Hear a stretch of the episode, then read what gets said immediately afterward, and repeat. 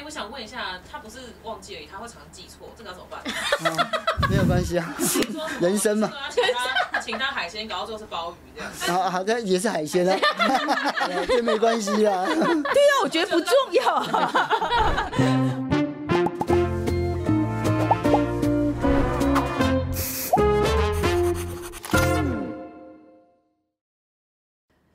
好，我是范启飞，欢迎收看这一集的《阿姨想知道》。那今天阿姨想知道呢，有两位非常特别的来宾，有一位了，只有一位很特别，我也是来宾啊，好意思。嗯，对，我们今天请了谢哲青来了，好，那我今天是特意呢，就请了敏迪来。OK，敏迪听了敏迪来跟我们一起访问谢哲青这样子哈，那这样做了一个主要的原因，当然就是觉得说，哎，多一个人分问一点问题，我压力比较小。好了，敏迪，我先讲一下好了，你对哲青的印象是什么？其实我对他的印象就是一个很知性的读书人，就我曾经有买过他一本书，是跟钞票有关的，就觉得天哪，怎么会有一个人专门写一本跟钞票有关的书？然后再加上他主持了很多节目。他在主持里面，我会觉得他的谈吐很文雅，所以我对他的印象就是一个知识含量非常丰富的读书人，但同时间又可以面对镜头，这就是我对他抱着一个问号，就是怎么可以同时融入这两个形象。那我讲一下我对他的印象，怎么样？不是这样，是不是？不不大一样，真的不大一样。因为我其实跟哲青认识的时候，其实应该是二零一五、二零一六，那时候我出书的时候，我那时候特地从美国回来接受他访问。嗯，我老实说，因为我在美国待很久，其实对哲青的东西不是很熟，而且我那时候那一次为了打书，大概一次上了二十个广播节目，就是对大家都不熟了，完全不熟，台你去哪你就去哪里讲。对对对对，没错。所以我其实印象不是很深刻。说实在，那一次就讲完以后，我们两个就就就解散这样子哦。然后后来是这一次，因为说故事的人因为要做募资嘛，然后呃，哲青就邀我去上节目，就谈说故事的人。然后那一次因为是在他家里做那个直播的，哦，这么巧。那完了以后，我们就聊。了一下，我就发现他跟我印象中的，因为我我一直以为他就是畅销作家。我说实在，我想的畅销是那种，比如说那种什么言情小说那种畅销这样子。OK，我说实在，我一直都觉得是不是很浮夸？你说他这个人应该要很浮夸？对，我以为会很浮夸。可是那一天在他家的时候，我真的完全推翻这个想法。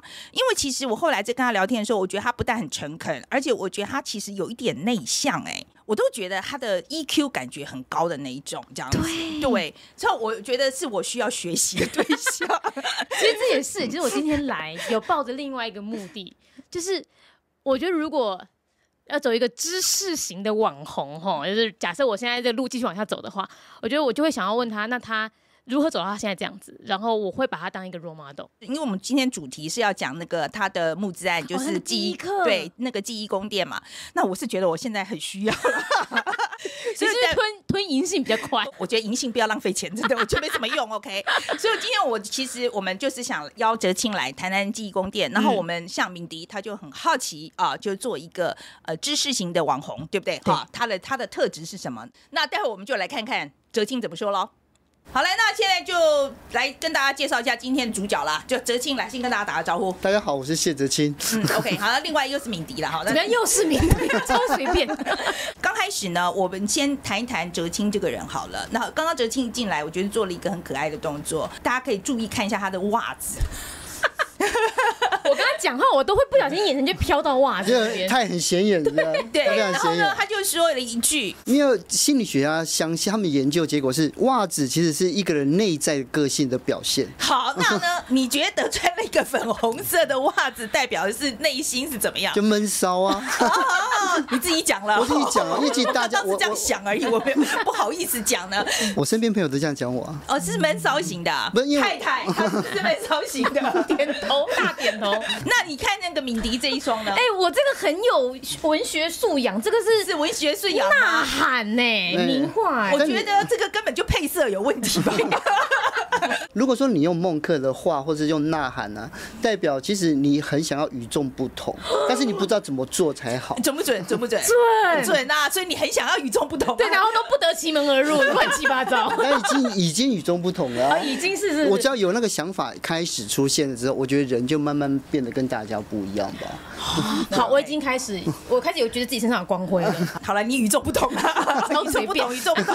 好了，那我的嘞，就是人其实很。拘谨，然后很多原则，有很多的想法，但是呢，又想要要符合大家跟自己的期待，所以你自己还蛮痛苦的。真的吗？我是这样想啊，的袜子是这样说的，而且我的袜子而且有点不拘小节，在美国生活久了，鞋子都穿进家。我觉得那个不拘小节这件事情是真的啦。我刚才特意看了一下，今天居然没有动，平常是有的，是不是？偶尔还会有。其实回来台湾之后比较注意这个事情，因为都要脱鞋嘛。对以前在美国的时候，我常常就觉得破一个小洞还好吧。而且你们都穿鞋在家里走来走去啊，甚至看那电影的时候穿了鞋子，然后直接躺上床。嗯，哎、我们台湾人真的没有办法想象这样的生活。这有什么呢？其实我在台湾，我觉得脱鞋子这件事情对我来讲才奇怪呢，因为我觉得到人家家里去做客好了，那你都穿得很漂亮，鞋子一定也配好了，对不对？嗯对可是到你家去之后，我就把我的高跟鞋脱掉，哦，你就是讲那一次来的那件事情。等一下，等一下，等一下，什么故事？什么故所以就事？来我家，就哦范姐来直播来讲那个说故事的人第二季啊，哦对啊，那我本来穿的很，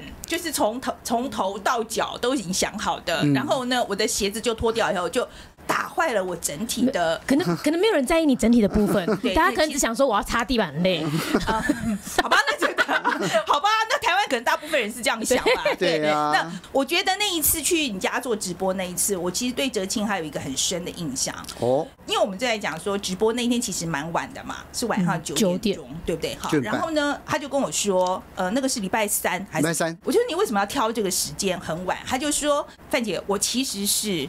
在就是一到呃每礼拜天礼拜天一一到礼拜礼拜天，每一天都试过，而且也不同时段试过，这个时段的效果最好。我心里就想，哇，这跟我做事方法真的非常不一样。超级 你超随便的啦。真的，我通常都是觉得就是嗯，我觉得这时间不错，就这样吧。就是很缜密的思很考，缜密，你自己做任何决定都这样吗？应该是说后来过了三十五岁，做事情跟大家有关系之后，我才。决定这样，就是说，哎、我觉得这件事情是跟大家分享，那我不想花太多力气去做这件事情的时候，我才会思考说，那怎么样才会接触到更多的人？三十五岁以前，我是另外一个人，三十五岁以前是怎么样的？我是一个诸法皆空、自由自在的人。OK，老子路线所。以三十五岁之前就是像我这样吧。对对对，但是后来三十五岁之后，我发现我不可以那么任性了。他没有发现，他还是这么任性完蛋了。他就我们刚刚讲，他也不愿意正面承认这个事情。我们都算是做创意的人嘛，哈。然后我会想知道，你觉得你的创意的过程哦是怎么样的？就我我先讲啊，就是我在 Stanford 的时候，其实那时候去上过一堂课，然后呢，他的他的那个方式就是说，因为每个人资源其实是不一样的，有些人有很多钱，那你就当然就是可以用很多钱去做，你可以做很很多规划，然后去试嘛，哈。那很多时候是没有这个资源的，所以他会讲就是说，有的会用编织型的，就是说我这边这边这边全部凑在一起，然后我做做一个东西。那有的是用存的，用时间来完成这个东西是。嗯，我想要知道你的创意过程，你自己会怎么形容？嗯，刚才有一个编织型的，跟我想事情的的理路很像。可是呢，我更像是哦，你看中世纪啊，德国有一种工作，这个工作呢，就是从纽伦堡开始，他们是行商。背着背着一个行李箱哦，背着他以前是那个竹笼子，很像宁采臣那个样子，知道吗？然后他们就出去，他他们的工作很特别，他们除了买卖东西之外，例如说我今天走到走到 Freiburg，然后这个地方就木制品有名，我就买一些，然后等到我走走走，我去巴塞尔的时候，哎，这个东西可以卖掉这样子。好，那除了这个之外，他另外一个最特别工作是沿途帮人家修理东西。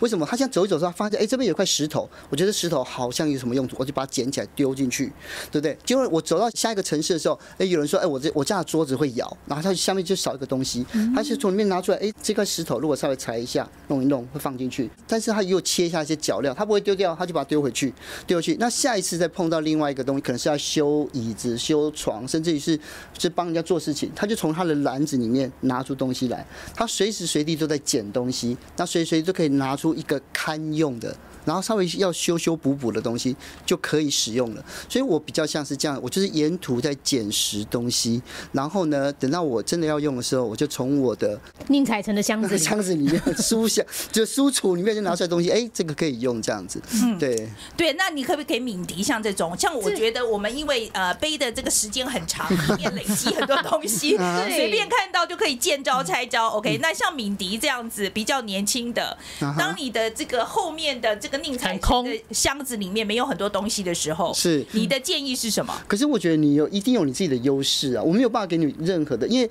他们要面对的未来跟我们面对未来有点不太一样啊。对啊，已经看这么远了，是不是？我只想要追求现在的这个包包包里面有东西。对，那你现在你现在塞你也你也背不起来啊，因为那个是长时间的，算是精神的肌肉。你刚刚你看，随便我们这样不到十分钟，又讲了心理学，又讲了德国的故事，听起来是你捡的东西比别人多哎，这应该是可以是经过训练，还是你从小从很小就开始捡？应该是从小就开始捡。你怎么从小就大家都是从小都捡东西，只是你没有意识到你你捡东西而已啊。真的吗？我小时候都在看电视打电动，这样也算捡吗？也也算算也算是啊也。算，这我也同意。这我算是啊，嗯，像我前一阵子我去学校演讲的时候，然后他们就会讲就是团队合作的事情，然后学生之间就团队合作，他们有时候他们就是哎，例如说我们要怎么样去找到跟自己就是在以后的事业发展、学业发展有关系的人。学生玩游戏都会加入工会跟打怪，他们会选择他们适用的职业，对不对？战士、魔法师、召唤师我，都是骑士。对对，其实是这样。而且你就耐打，你希望耐打，对，你会冲锋陷阵嘛。你的个性就是这样，想要跟人家应对，面对面，对不对？硬碰硬嘛对。啊，那大前提就是，如果说你要变成骑士，可能一开始没有办法变成骑士，你可能要尝试，比如说你要变战士，然后转职升升级到某个程度再转职。有时候年轻的朋友他们在换工作的时候，他觉得这个工作我现在没有经验值，不是你要做到一个程度之后，期待那个技能，你才能转职嘛。转职的目的是我要把这个技能带走，对不对？对而且你技能带走之后，你可以用这一个职业原来的装备。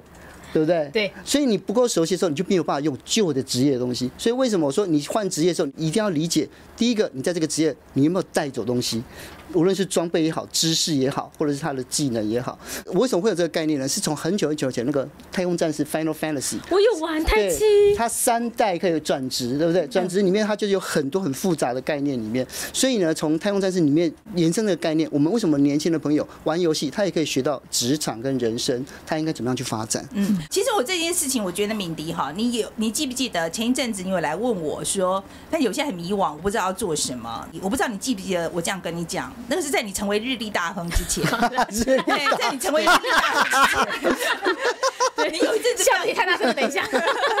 有一阵子就非常迷惘，然后你就会问说：“范姐，我现在很迷惘，所以我该怎么办？”我那时候我记得我跟你讲，我说：“敏迪，我没有办法告诉你怎么办，嗯，可是我现在可以告诉你，你会知道怎么办。”我说：“我现在就告诉你，你会你会知道的，你只要不停的做。”你只要不停的丢丢不停的东西出来的时候，你就会知道你什么东西可以做。但是我没有办法告诉你你要做什么。那个方法不是教得来的，但是是一个肯定句，可以先肯定的，就是我们其实一路走其实是走得到的，只是我们要继续走。呃，这个我觉得我跟哲青，其实我们这个年纪会有这个体会吗？我觉得你们不知道你们的箱子里面有什么。对啊，嗯，对，我觉得其实你们的箱子里有东西的，你只是不知道在那里。你不知道拿出来用而已啦。啊，真的耶是耶对，像我你刚刚讲的东西，如果你下次去学校演讲的时候，你是不是职业转职的东西，你就把那些你玩过的游戏，魔兽也好，天堂也好，你你把那里面的概念全部拿出来的时候，它就可以变成一门或者很多门很有趣的课了嘛，对不对？这一集突然变成我的告解式，谢谢大家，我得到了很多，谢谢。这就是我们的目的哦，这就是我教育一们的目的个小孩，然后，不过我我来问一个我们网友的问题啦，哈，他提的我真的觉得他应该是对你很熟悉啊。他问说你为什么当初会选择去伦敦念这个艺术史跟考古史？他课程里面有提到说希望可以增加大家人文素养嘛，哈，所以他就问你说你为什么觉得人文素养很重要？跟你这个伦伦敦的经历有没有关系？跟伦敦经历没有关系，我所有的经历都跟童年有关。童年有关的原因是因为，因为我小时候的生活跟大家是比较隔绝开来的。我是个体弱多病，然后呢家教又非常严格，因为妈妈很怕我出去受伤，跟我兄弟都是一样，所以陪伴我就是文字。然后我也不是很擅长跟人沟通往来，所以呃书就是我唯一的避风港。所以在那个世界里面，我阅读到很多故事。可是其实我渴望人群，我我渴望跟小朋友出去玩、打棒球、捉迷藏。我想要做那些事，我做不到。我我后来慢慢发现，其实我很渴望人群。但是呢，我进入人群的时候，我又不知道该怎么办才好。所以我我在我在人群之中就不断的跌倒跟受伤。那在那过程之中，我就开始想要做一件事情，就我想了解人是什么。慢慢慢慢，例如说，我喜欢故事，喜欢故事，像我喜欢《天方夜谭》，我喜欢《西游记》，我喜欢《水浒传》，各式各样的故事。那这些故事里面，就让我对人有多一点点的了解。可是那跟真实世界还是不一样。所以我念历史也好，念艺术也好，它其实核心都是跟人有关系的。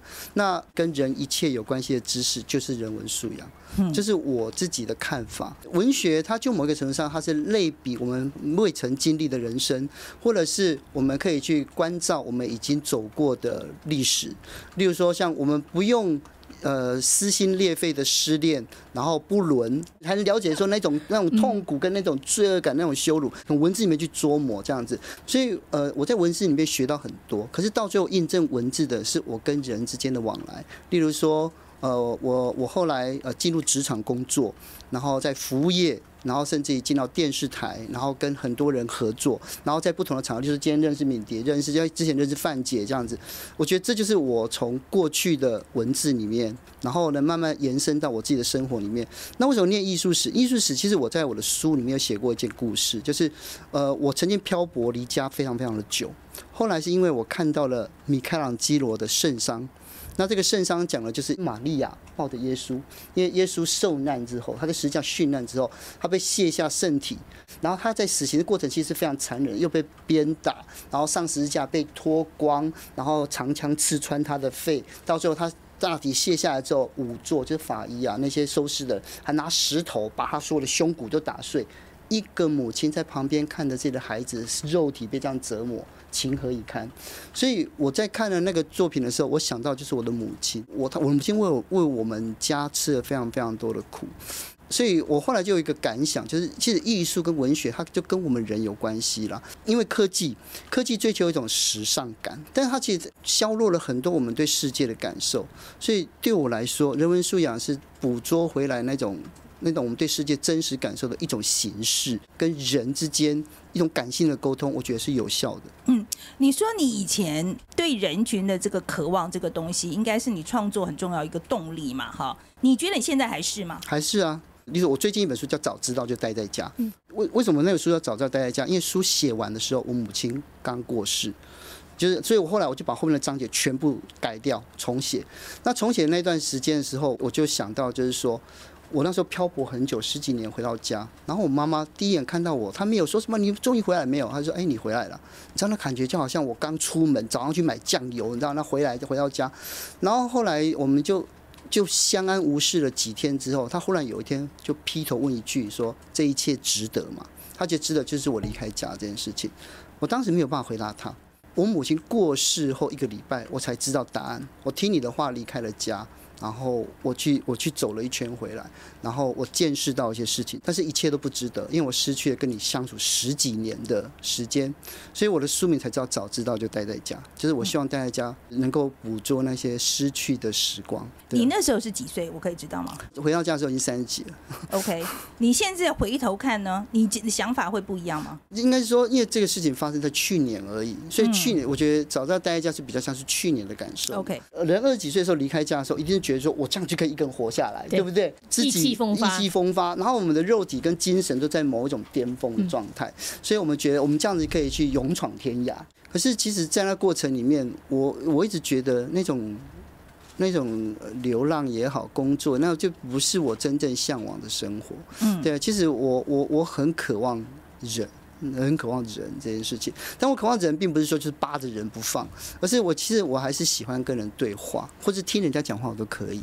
我在家里的时候啊，我没有事是开着电视，谈话节目的核心就是陪伴嘛。那我做广播节目，广播节目的核心也是陪伴嘛，所以我希望陪伴人，我也希望也被陪伴。嗯，对。OK，另外一个问题哈，他说当初年轻的时候你怎么样看待自己的未来的？那是不是因为信念或者是支持自己的想法，说找到未来的方向，或者对于？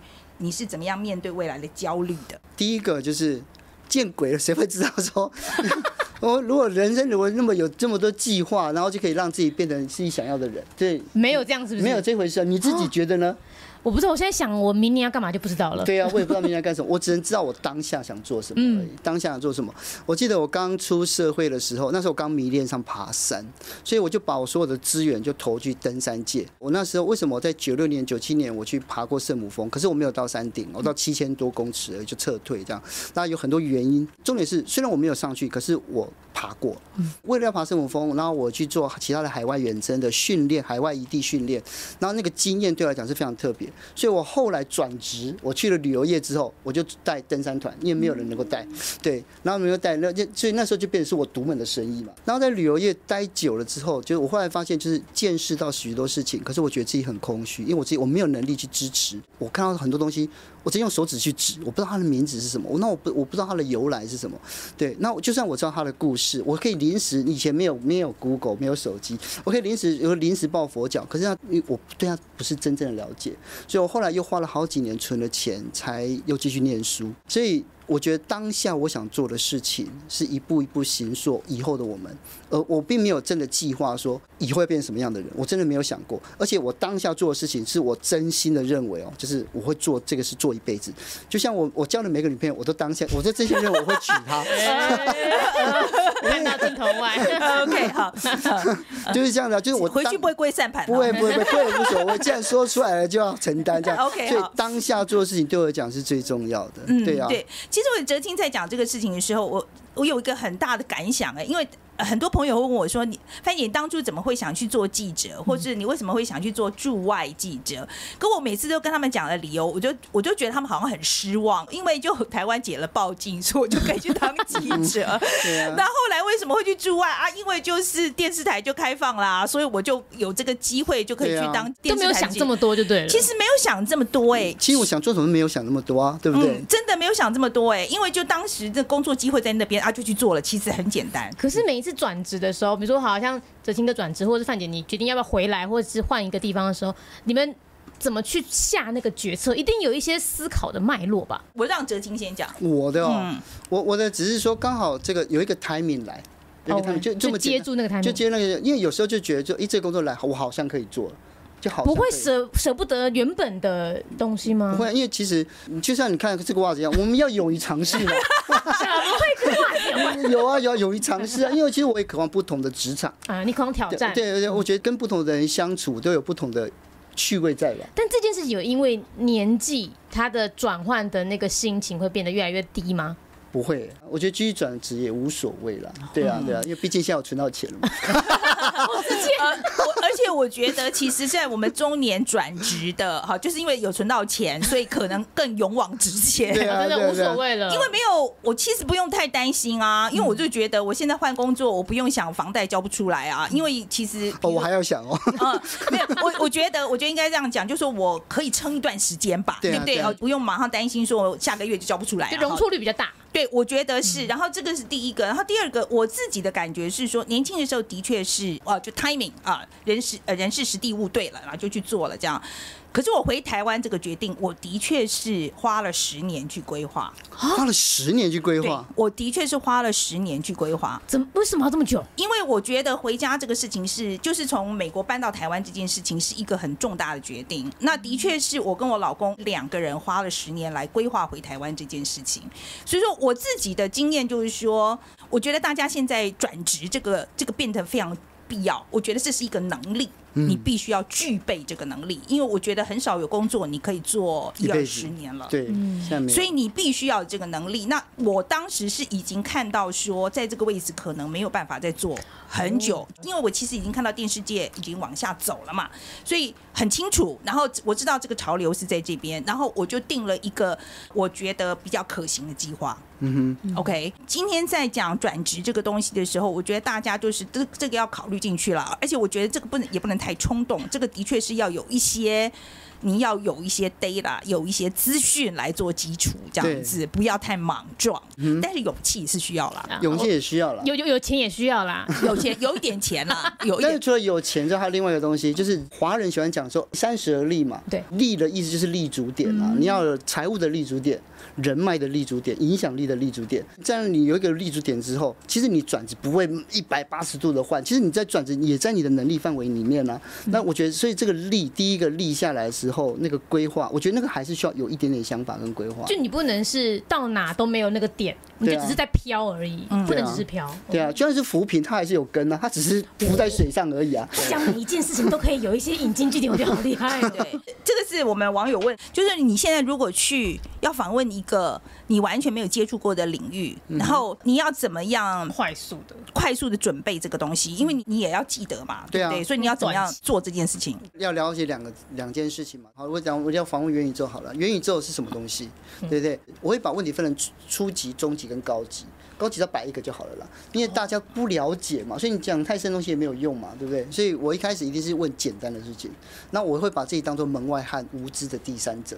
我来问这件事情。但你不会真的完全无知去问吗？你还是会吸收东西嘛你？知道，这就是我在电视圈学到的事情。大家会会看那个宝杰哥刘宝杰关键时刻，嗯真的假的？对不对？这个其实宝杰哥教我，他是说，其实观众他也知道，你知道，嗯你是主持人，你怎么会不知道这件事情？可是他为什么？你做的反应是观众的反应，哦你要站在观众的反应去想，他会怎么想这件事情。所以我在做节目的时候，我的想法是。观众他怎么想？嗯，我把自己跟他摆在一样无知的，但有时候我要抽回来，变成谢哲青，但是呢，我就站回去，有我还会站回去，对不对？然后让这一个人来访问的人来跟我讲，当然我也要了解这一个访问的对象他是什么样的人。如果大家都讲很浅，你就要讲深的了；如果说大家没碰过，你就可以从浅的地方来，这是我的想法了。啊，你想问的那个什么哦，你的问题，你要不要问一你还？问题哦对哎，怎么这么？对你我因为跟很多一样，没有，我就是哈，现在期期许自己是一个知识型的 KOL，哦但是你呢，你呢，在我心中的印象就是知识型 KOL 的顶，就是知识。他说是你哦，不是我。没有，你怎么会是呢？对，但我我觉得觉得好像对我们大家来说，知识型 KOL 这是一个新的名词。那你怎么看待这一个角色？你觉得他要有什么样的社会责任，或是他接下来的路会怎么走？你自己有没有看到一个远方的样貌？哦，这问题现在很复杂。哎，对 问了好多个问题。对啊，你说知识型的 KOL，我从来没有想过我是那样子的人。很多人会这样子讲，或者是工作邀约的时候都会这样讲，在知识型 KOL 的或新闻型的这样子。所以呢，我们决定请你来当做某一个类型的活动代言的主这样子一。个标签。对，但这个标签的话，是如果你往自己身上贴，就某一个程度上，你也把自己定型下来。对，而是我一直在做我喜欢的事情而已。你知道有有有一个东西哦，就是斜杠。对斜杠这些事情，好斜杠，你知道我每次哦，我最害怕是什么？知道我去演讲，我最害怕是什么？你知道吗？我最害怕的是主持人介绍我，哦，你怕尴尬是不是？对我很怕尴尬。那尴尬原因是因为他们就从网络上搜很多资料，对然后他们就照上面念这样子，然后就哦，他就很多身份这样子，但其实不是，其实这么多身份，其实我只做一件事情，因为我就是书呆子嘛，嗯，我是书呆子，然后我就是喜欢历史故事，所以我在电视上做，我就变成我是主持人，然后我在广播上我就是广播人，就每一届不一样。那我只那我把一样的东西写出来，那就变作家。其实我是做一样的事情。暗杀教室里面有讲过，讲到讲？他说你要一个成为一个暗杀者，不能只有第一刀。他说你一定要第二刀跟第三刀。也就是说，我已经想好，就是除了一个东西之外，例如说文学好了，那另外一个我要准备的第二把刀就是艺术，第三把刀可能就是旅行。我打个比方，就那这三个就是我吃饭的东西，它在不同的地方它有不同的形式。我们要成为什么样的知识型的 K O，我不知道哎。那我只知道说我做的是我在做的事情，怎么样在我的领域里面变得无可取代，走我想要走的路线，就是这样子。你觉得你的不可取代性在哪里？嗯，好，你这样讲哈，就是在台湾目前至少在电视圈、广播界跟文化界三个都有曝光的人，其实不多。嗯，真的不多。那我同意对，嗯那这个这件事情是我刚刚好都在，所以呢，就是我不会去主持三金，就是说金马、金钟、金曲，可是文学型的奖项一定是跟我有关系。那这个就是我所划定出来的。你讲说，我觉得你对自己的描述就是书呆子，你只做一件事就是书呆子哈。那我觉得这跟我们今天的主题，我们在这边切进来好了，就是你的这个记忆宫殿哈，这个这个募资案。很猛哎、真很猛啊！我知道你这个，听说在台湾非常厉害啊，米迪都知道，他就、啊他就说他都知道，他就说你这个记忆力很可怕。我记忆力还好吧？不是你去那个全明星攻略吗？是是对。就是你拿了十万块，哎，那个好难哎。是拿一个马桶回家，价值十万块。是马桶拿了马桶、啊，拿了回家哦我去的时候是拿一个那个什么，你有拿到东西，我以为你三题都没有答对。你他妈的，你真的把我看得很扁哎、五题，我我而且那天我好像第二名哎、其实那个真的很厉害，因为我我看过那一集，这题目都是超级偏的耶。然后可是每一题他们还没讲答案的时候，你在分析答案会是哪个时候，你都把所有的细节都讲出来了。你知道我后来每次哦，就是身边的人常跟我讲这件事情哦，我常常在在想，就你大家有没有看过那个《平民百万富翁》？有哇对不对？有他里面面对所有的问题都是他人生遇到过的。对，嗯对，你知道就某一个程度上的时候，为什么？他第一题他问那个巴黎的沙滩嘛，嗯因为很巧，就那一年我真的在巴黎，所以我就会知道那个答案这样子。它里面有很多的问题，就是我人生有一些旅行的经验旅旅行的经验、阅读的经验这样子。然后，所以我我觉得那是有一点因缘际会啦。不过我这个也是不一样啦，每个人不一样啦，因为我我也是去了，我也不会记得。对呀、对呀、我我常常还还常常就是说，我跟我老公他会讲，我们真的有去吗？真的有去吗？那个地方真的有去吗？我老公还跟我说，你在那边做什么，穿什么衣服都可以讲。我说我一点印象没有，像那个橡皮擦擦掉一样。可是范姐，你一定有你记有你才记得的东西啊。有吧？我一定少很多。一定少很多啦，这是真的少很多。所以说，你这个记忆宫殿法背后的原理到底是什么？其实记忆宫殿法它有两种说法哈，第一个它叫做空间空间记忆法，也就是说你最熟悉的地方，每个人最熟悉的地方一定是自己的房间，嗯，就是这些房间。例如说你闭起眼睛，你一定可以想象自己的房间长什么样子，你的左手边是什么，右手边是什么，房间什么颜色，然后打开衣橱，甚至衣服放的样子，就大致上都知道，大致上不会完全一模一样知道了。那你如果说你试着将每一个，例如说把资讯啊，把它安插在不同的位置。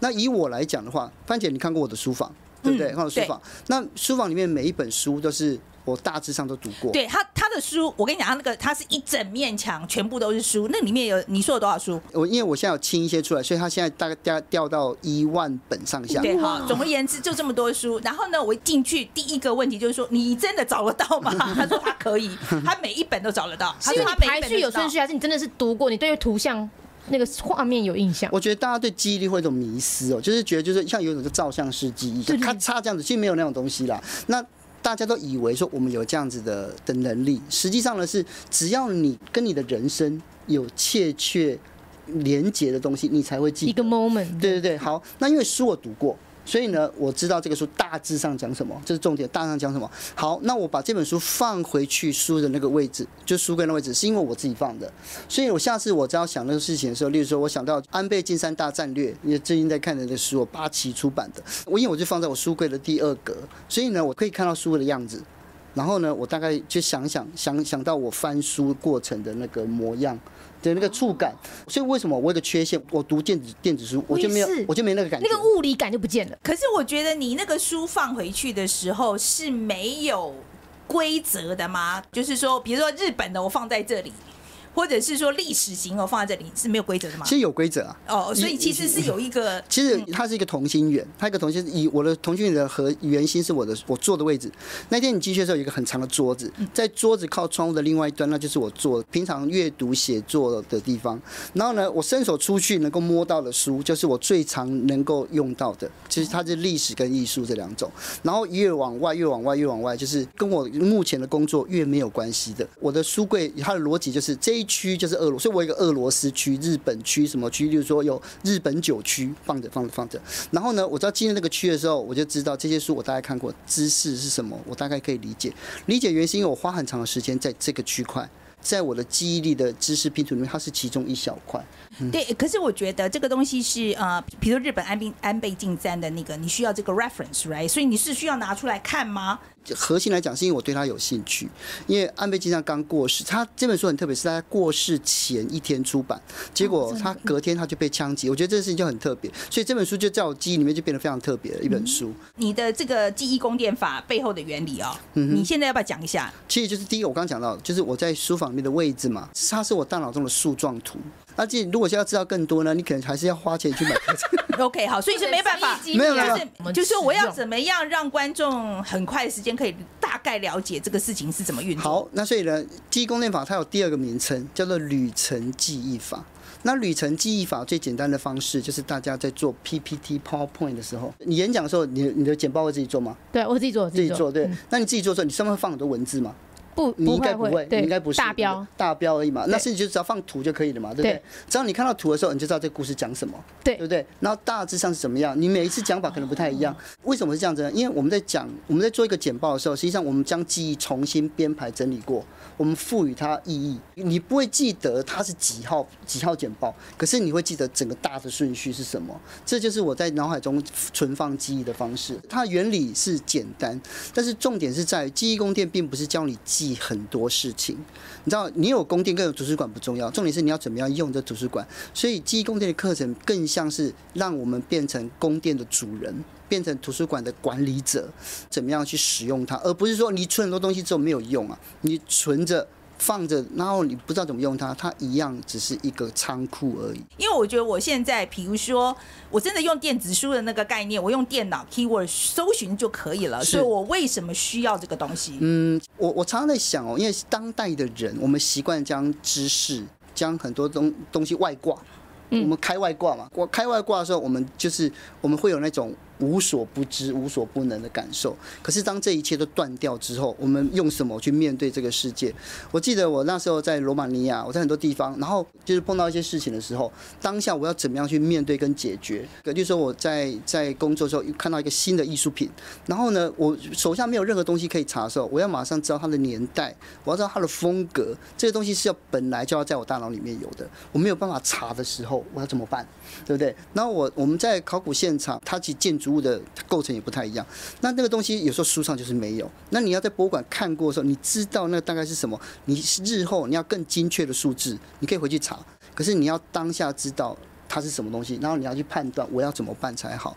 所以知识宫殿它并不是每一个人都需要，而是对我来讲，是因为我的工作需要。所以呃，回过头来的话，就是如果科技能够辅助我们记忆是非常的好，可是记忆最终还是我们自己去执行跟完成。我相信，如果范姐没有电脑，你一定还可以做你的工作。我可以做，而且其实这个东西我并不是反驳你哈，就是说我觉得其实记忆是重要的。当然我们现在可以用电脑记很多东西，但是我觉得我自己的经验了哈，就是说我觉得创意其实是来自记忆。我觉得很多人可能会觉得很奇怪，可是我真的觉得你的创意绝对是来自你自己的记忆，因为所谓的创意其实是你在脑袋里面存的不不一样的东西对，它其实是把两个别人没有办法连接在一起的东西，你把它连在一起。其实创意是这样来的，对对这是我的，这是我的解读，没有错。这个在我记忆宫殿里面也有提到。对，所以我觉得其实记忆是重要的，我觉得，所以你能够记多少东西，其实对你的创意的发展是很有帮助的。嗯那这个我先讲啊，这个是我们的这个呃制作人准备的问题，好他的问题，这其实是他的问题。他说那个记忆法，他说不是你的独创，好，所以你的课程的 selling point 是什么？你怎么样说服他参与募资的朋友？他会觉得说，哎，这个东西值回票价。嗯，就我觉得这是个好问题，这也是我一直不断思索的东西哈。第一个。呃，记忆宫殿本来就不是我独创的，古希腊人他就在用这样的方法来记忆，可是并不是每一个人都学得起来。对，西塞罗在论雄辩家的时候，他有提到过，然后他有试着去用，但后来却发现他好像没办法。可是他的确记忆力超群，然后他也可以看到他脑中自己的图书馆，他写过的书或看过的文字。那当然就是巴曼蒙德斯就最有名的就是宫殿塌下来，他知道每一个死者的位置在哪里，他刚做了什么，这那是那个是异于常人的事情了哈。那利玛窦来到中国的时候，他教康熙天文学几何，就他也是教他说你记不得对不对？他就用紫禁城的位置去教他怎么去记这些东西。所以为什么它叫记忆宫殿的原因在这里，因为他来到中国的时候，他就变紫禁城了，宫殿了。对，所以它本来就不是我独创的。那这个东西只也只是我记记忆事情里面的一种方式，它是最重要的形式。对，但它也是其中一种这样子。那为什么我们要要理解这个东西？其实刚刚范姐讲，我觉得这个是整个重点。记忆力是创意的来源。对，之前哦，之前有一个座谈会，他就座谈会非常特别，跟我没关系的啦 啊，是一个一群医生跟时尚界的人面对面。好，那医生里面他哇，他们就是外科手术医生哈。外科手术医生呢，他们最常做的就是缝合、切除跟缝合。可是外科手术的缝合的技术，他们的形式大概都是那几种。就那些时尚界的那些，又是 Chris Dior，他们是不是以缝的工非常非常缜密的、哦？他一看那个之后，这样不行，那些伤口很丑，会留疤这样子哈。后来他教他改良了缝合的方式，也就是说从时尚界的东西，他可以结合过去，然后。这就是两个不同的跨界的结合。那记忆力本身这件事情，就是当我们记得一些事情的时候，它对我在写作，或者是对我在工作上的发想，它可以让我做很多跨界的的结合。对，那这就是我我认为是为什么大家可以来了解这件事情的原因。我看到你资料说，你其实，在以前是有阅读障碍的我现在还是有啊，哦，现在还是有。但是有你这样子念成这个样子，你还有阅读障碍、一万多本啊书那？天哪，那没有阅读障碍是是怎么？我应该是极度的有阅读障碍。不是因为我觉得大家都忽略了一件事情，就是实际上我是花很大很大的力气跟时间在克服这件事情。前一阵子我上上礼拜才去做脑波的那个，就是那个脑电拓扑图，然后里面的那个医生就直接跟我讲说，你有几 你有阅读障碍，他就直接指出来一个区域这样子。那我是右脑型的人，因为从脑波里面活动区就可以看得出来这样子。那我的语言区有有一个断裂，然后重点就在于就是说，呃，以前我在念书的时候，我认为我成绩很差，然后我学校教东西我老是记不得，然后呃，我我对自己没有自信。但是在其他的领域我就可以，就是一般的文学阅读上，我花很长时间慢慢慢慢的读。那学校要求的东西就是我要跟大家一样，要齐头并进，要跟大家手牵手心连心。可是我就是没有办法。但是我用我自己的节奏的时候，我可以去了解这个世界。我用我自己的方法阅读，我用我自己的方法理解世界。然后呢，我自己的方法后来就是形成现在的我了，应该是这样讲了。我每一天还是要做同一件事情，就是拿起报纸来，或者拿起书来，然后念，慢慢的念，慢念出声音来。我每天都要做这件事情。这是一个治疗过程吗？这个是我大学的时候有一个老师，他发现了我有这方面的问题，然后后来他就跟我讲这件事情。以前我就一直以为只是我而已，后来前几天我碰到另外一个朋友，那另外一个朋友他就跟我讲说，他也也是这样子，因为他从小是结巴，然后呃阅读，然后又有困难，然后他不知道怎么办才好。后来老师教他说，你每天就拿报纸慢慢念，然后念出声音。他在隔壁教室有念出声音来，然后才发现说，这原来这是呃语言治疗的一种形式，这样子。所以你发展这个记忆法，是不是跟你你这个先天的这个阅读障碍症这个有没有关系？我觉得一定有关系，因为那一天我在看我的脑电图的时候，其实我的后就是小脑的部分特别就就是特别发达。那特别发达意思是因为我对空间后面有一个空间感，所以为什么我用旅程或者用空间的话，就是空间对我来讲是记忆的方法，对啊，所以我一直在思考一件事情，就是如果没有这一方面的，就是没有这方面训练的人，那我要怎么样帮助他们更快、更容易记住事情？但是他跟那种晨光老师的那种短期记忆法，那种很奇怪的细肺病，那么常常把它背起来，或是一码那个一一些随机的数字把它背起来不一样，因为长期的记忆它需要巩固。它需要时间，因为我们呃在写作的时候，写完这个东西你不能马上丢出去，你要把它放着让它沉淀一下。你回头再看的时候，你会发现，哎，里面有很多的空隙，有很多的段落，你刚刚之前没有想到过这样子。记忆也是一样，就是我学一个东西完之后，我会过一段时间，通常知就是七天了，所以我是说哦，这是知识的头七，你要回来听，你要回来天哪你要回来看天哪，它这。个名字，你要回来看它，这样，让 它才在你脑海里面入土为安，这样。就没有想过说有很多东西入土为安这件事情是件好事，基本上是这个意思嘛，对不对？对啊，就在在带这样。OK，好，那可是我觉得这个这个记忆法这个东西哈，其实我觉得现在年轻的朋友啊，他们学习的方式其实是不大一样的，对不一样真的不大一样。就是说，我知道我们那个你刚刚在讲说文字的，那是我们的年代。对我们的年代就是文字的学习方式嘛。对啊可是现在他们很多不是用我们现在是抖音的学习方式，对，Instagram 的学习方式，对，就是说对这个 generation 他们这样子的话，你这个记忆法会有用吗？有，对，应该是这样讲。其实还有另外一个东西哦，就是我们在生活中，我们大家都具有这个这个功能，可是我们很少去使用它，是什么？就是写字啊。哇，现在有谁在写字？我有我有啊，我也在写啊。我没有，我那天写个茶叶的茶，我都写不出来。天啊，真的还假的？哎呀，我们国家茶叶我们国家前途怎么办啊？好，那如果说呢，你真的要写，因为写字的东西跟肢体的记忆有关系。跟肢体的记忆，因为这记忆的东西哦，它是眼耳鼻舌身意，它是很多感觉混合在一起。单一的视觉、单一的听觉，其实有时候记没有那么容易。呃，脑科学的的专家们，他们都相信记忆力形成至少要三种东西，三种感官混合，而且它要带有情绪。像我我在写东西的时候，我常常会去去自动书写、自动联想。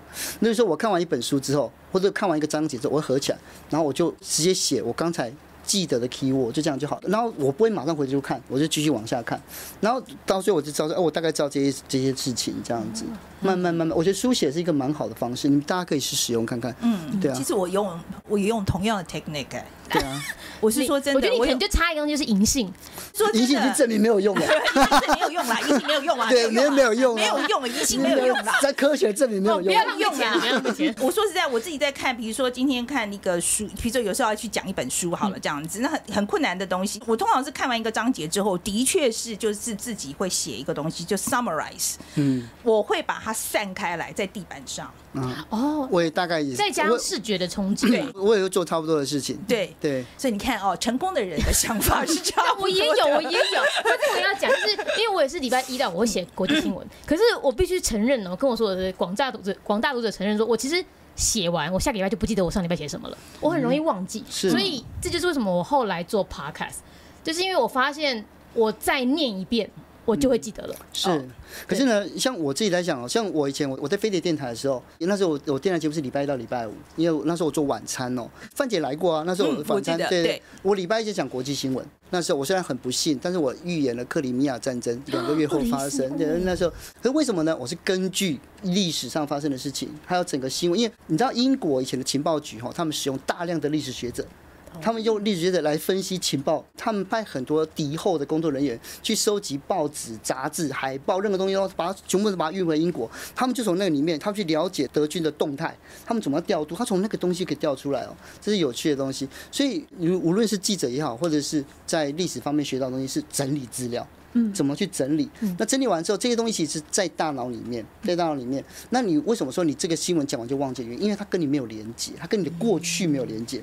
那如果说你一你一直持续的在，就慢慢慢就是觉得说，实际上它就会焦灼在你的大脑里面，叫落土为安啦，你要入土为安，哦对对对对对，它要巩固它，对不对？而且我觉得敏迪其实是这样，你不记得上上礼拜讲了什么东西，其实我觉得也不要紧哎，因为我真的觉得他需要的时候，有时候他就会冒出来。啊，是没有错，你只是不记得哪一天写了什么而已。是其实是这样没有错。其实我觉得那个应该是不重要的资讯，本来不重要啊，要记重要的东西嘛，对不对？对啊，而且技术里面强调一件事情，就是遗忘，啊，什么意思？就是有一些东西不必要的东西不用全部记得，哦，不用占那个储存空间。对啊，不需要占据太多储存空间了。所以我觉得大部分事都不重要，所以都把它忘了 不。要为自己找借口。所以所以那个饭起来停留在诸法皆空记了，所以我就觉得都都不重要啊，所以就把它忘了吧。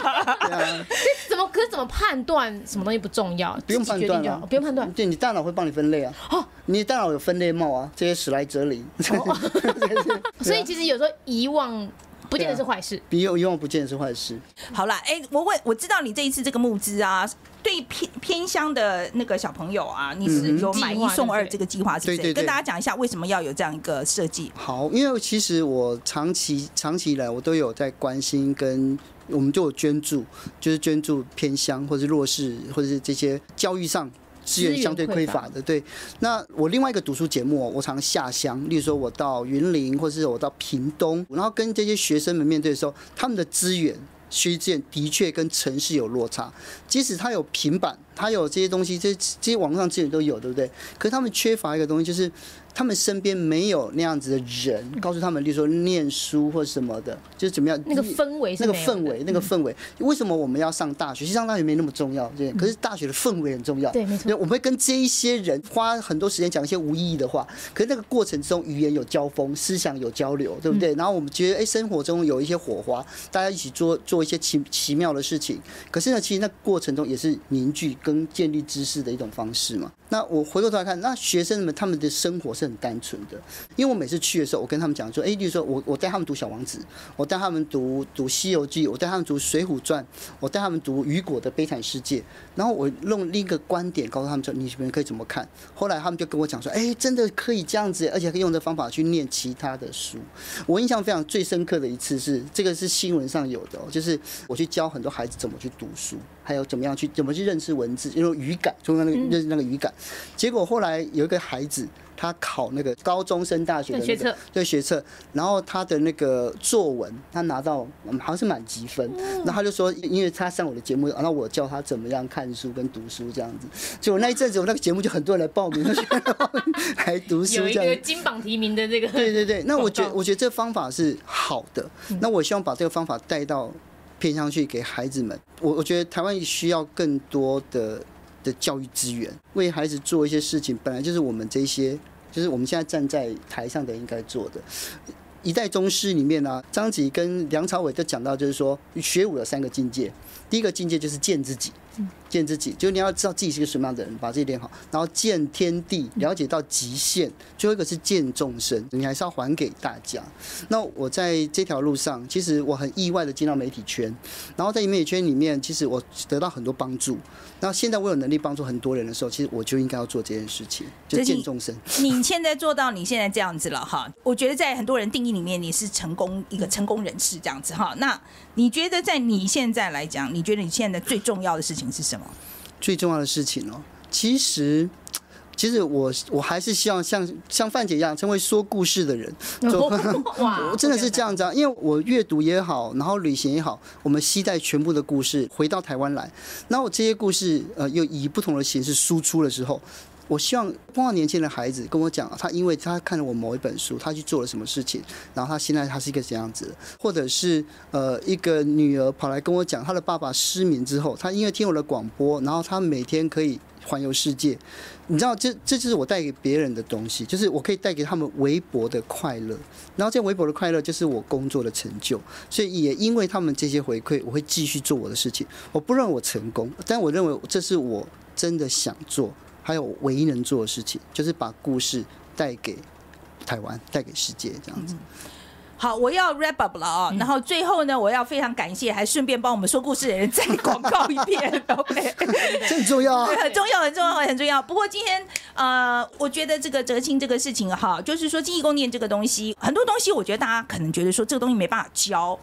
就是大家直觉上会觉得这个东西没办法教，可是我真的觉得很多东西是可以教的。你有一点技巧，啊、你只要知道一点点技巧，你其实是可以教的。我在美国的时候，一大堆人在讲说创意是没有办法教，这是天生。No，创意可以教的，可以教的。我觉得记忆是可以教的。OK，、如果大家有兴趣的话，哎，来哲青讲一下，来要去哪里找这个东西？在网络上打哲青谢哲青的记忆宫殿，应该就可以打到相关的资讯。然后这次是有贝壳放大跟生鲜食书，还有我们三方来合作这样子，希望这样子的课程线上课程能够帮助到很多人。嗯，这个是不限年龄的吧？就是说，应该是就几岁以上几岁以上，或者是有没有这个？好，这件事情一定要跟大家讲一下哈。国中生以下呢，可能会看不太懂。哦我认为就是，如果国中生以下，可能要父母亲去买，那父母亲买的时候，用他用他的方式来教，理解之后来教孩子。